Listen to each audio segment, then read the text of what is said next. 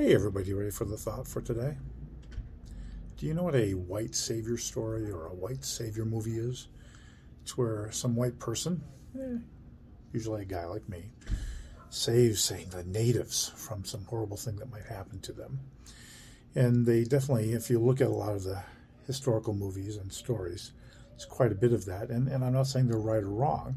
Some of it has to do with we tell stories that appeal to us, perhaps to our vanity, but the fact is, there's, there's doesn't necessarily mean that they were racist or otherwise, you know, bigoted.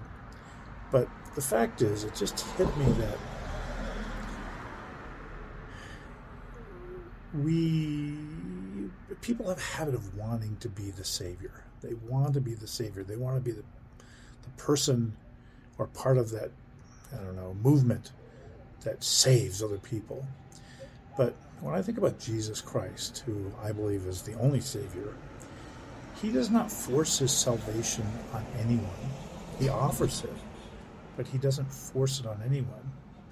But in today's modern world, the Saviors don't want to let those they're supposedly saving have a choice. They want to force it on them.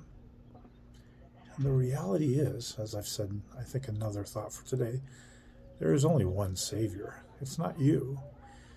And I would suggest, and this is the thought for today, you are likely to be the destroyer if you try to be the Savior.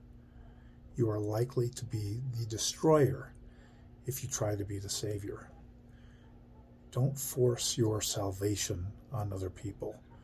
Whatever your cause is, whatever you think is the right thing to do, don't force it on people. Don't be a destroyer.